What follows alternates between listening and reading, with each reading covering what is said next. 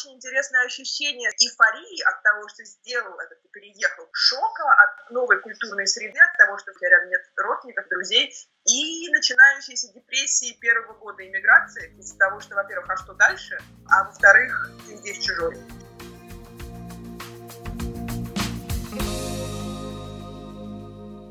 Привет, это ВНЖ, подкаст об эмиграции и о том, как найти себя в чужой стране.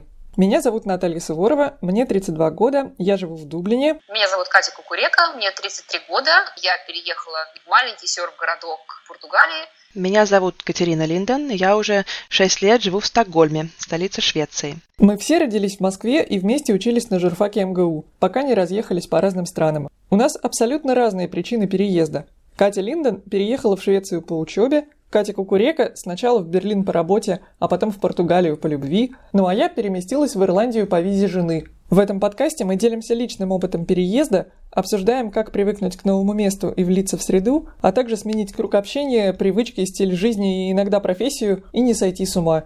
Ну а еще мы делимся практическими лайфхаками о жизни в Европе. Возможно, кому-то это подскажет, стоит ли сюда переезжать.